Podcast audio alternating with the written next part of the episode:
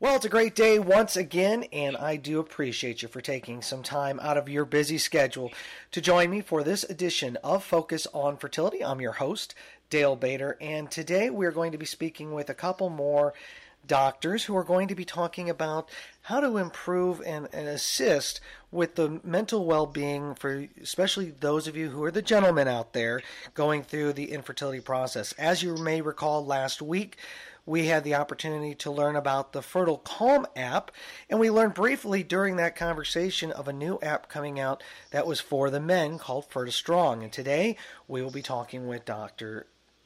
Takefman from the uh, reproductive health clinical psychologist and coordinator of psychological services at McGill University Health Center's Reproductive Center in Montreal, Canada, and Dr. Petok, a licensed Maryland psychologist, and he has also been teaching physicians about sexuality since 1984 when he began to train OBGYN at Baltimore's Sinai Hospital. Currently, he is a clinical associate professor of obstetrics gynecology at Sidney Kimmel Medical College of Thomas Jefferson University and his major focus is on infertility related to the impacts of men. So let's get right to it and learn more about this new app, the Fertile Strong, excuse me, FertiStrong app. And I guess the first question I have, and I'd like, I'll open it up to whoever wants to answer it first, is, you know, we hear a lot more conversations about how infertility impacts the female partner. But how does it impact the male?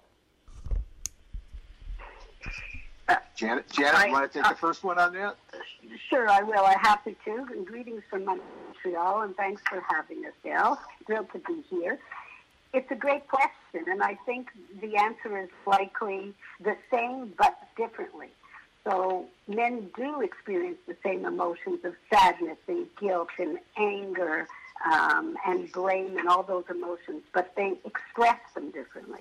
Um, and it's in the expression that perhaps their emotions get misinterpreted or get um, ignored. And so the goal of Ferta Strong is to acknowledge their feelings and to uh, relate to how they express them. They may not cry when they're sad. They may shut down and go silent, but they're still sad. And our research shows they're as sad as the women, but they express it differently.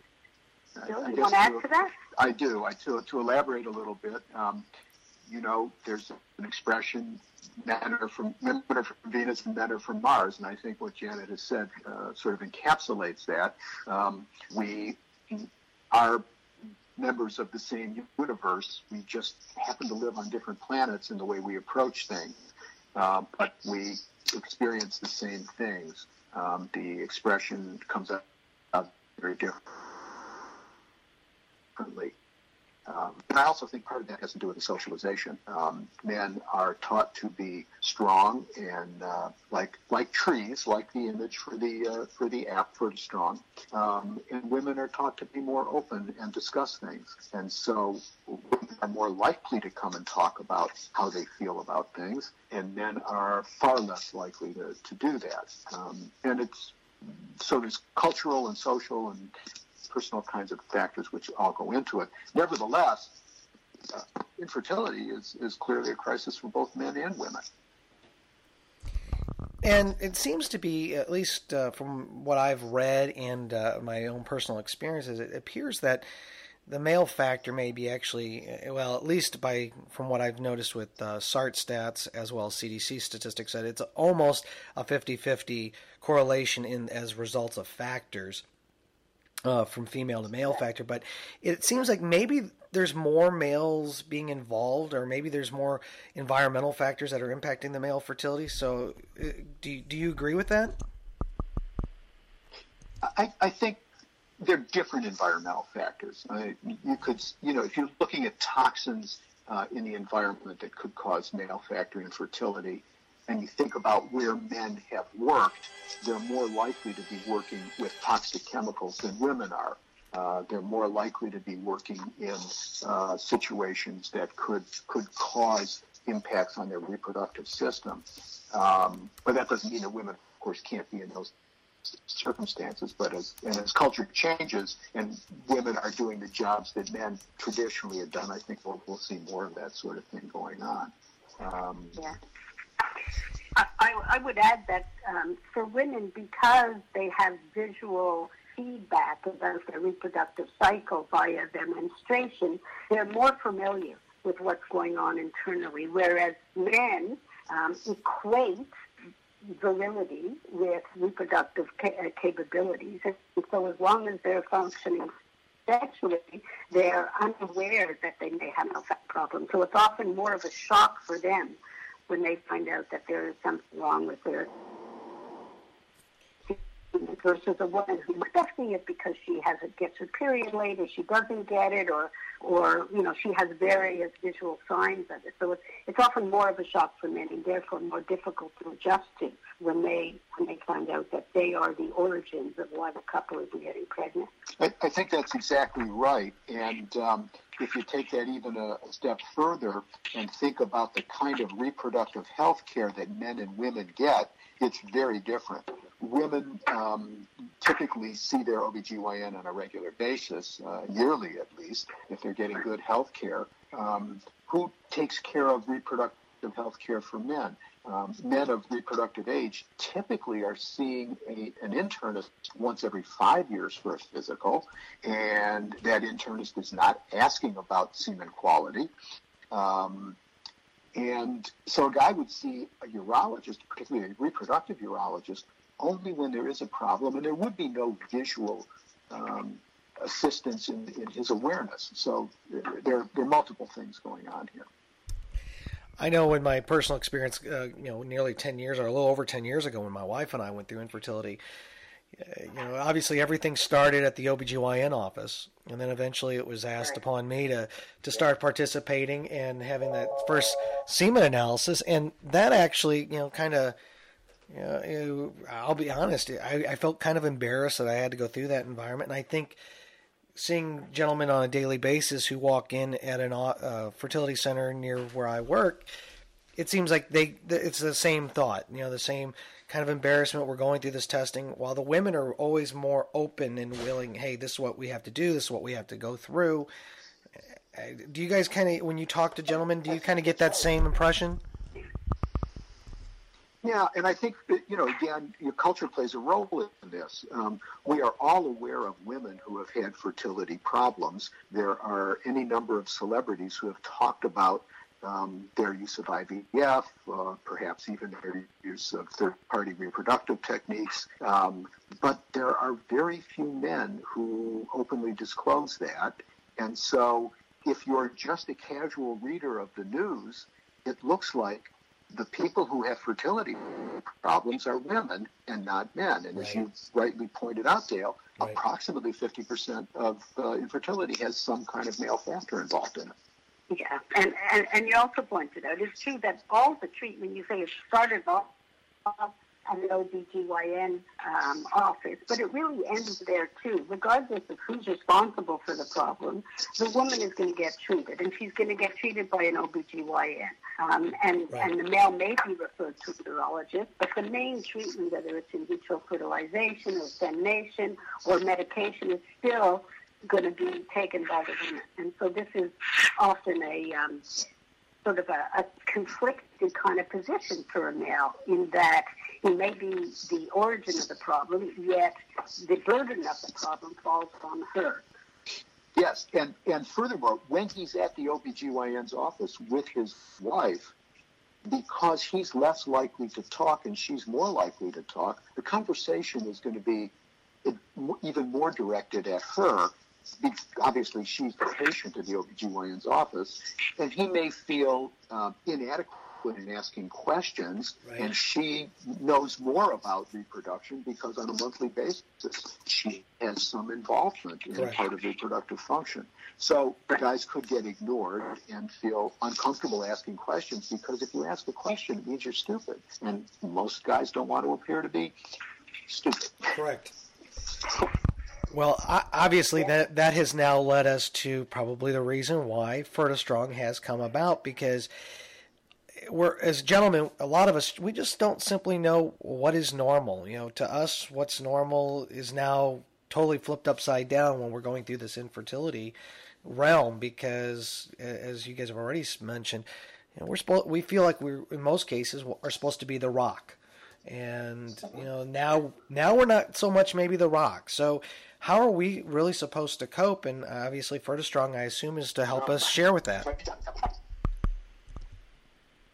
Yes, um, it, it, it's clearly designed to provide a set of coping skills for men in the various aspects that uh, of infertility that they may be faced with. Uh, and, and, go ahead, Janet.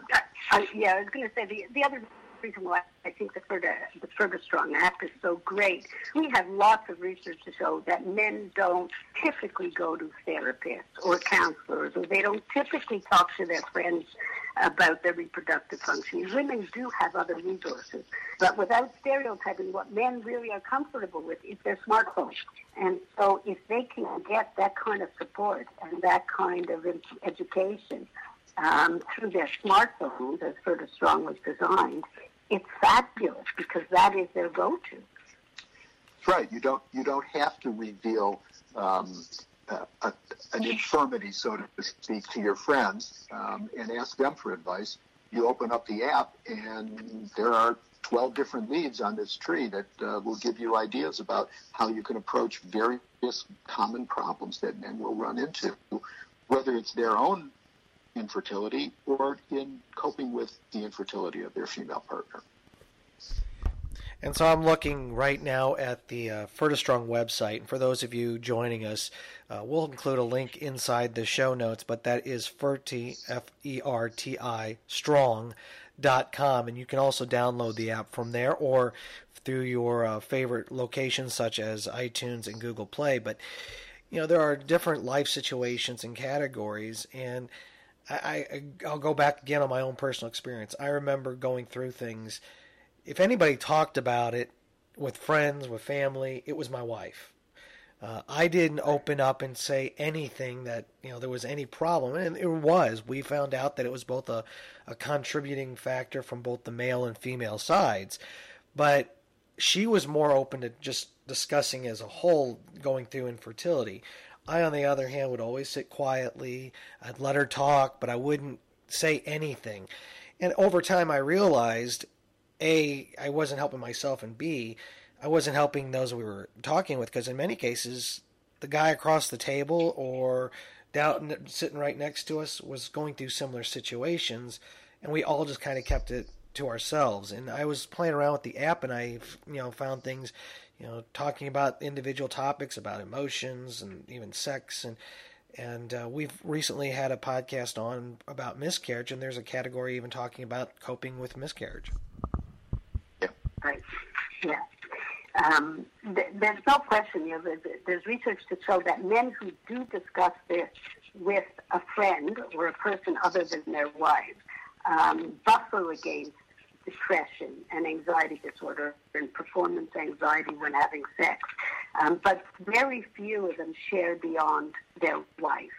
Um, and so this is almost giving them a friend, a buddy to talk to, um, with the hope that that will help them cope with things. And you know, you're talking earlier about providing a, a specimen, so we have a section on that. Um, you know, you, can look at the humorous side of it because you know, in the greater scheme of things, there there are some funny things about it. Or you can look at how to handle it, how to prepare for it, how to cope with it. So there's there's all different ways to um, to get at a difficult situation.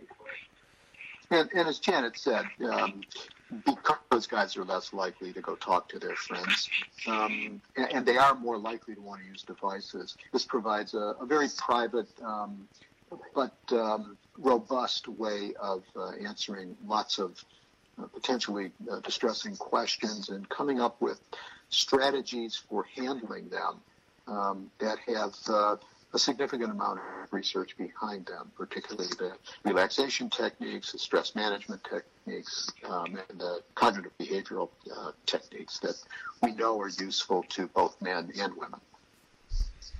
And as you'd mentioned, the you know most of us guys all have our smartphones right near us. Maybe sometimes that's not even so good. Maybe that's impacting our fertility as well. But we have the, the phone ready when we're in the uh, when we're in the doctor's office or at our reproductive specialist with our wives or partners. Obviously, uh, we could easily pull this out and just be looking at some of these items, and may actually ca- spur more conversations with our physicians.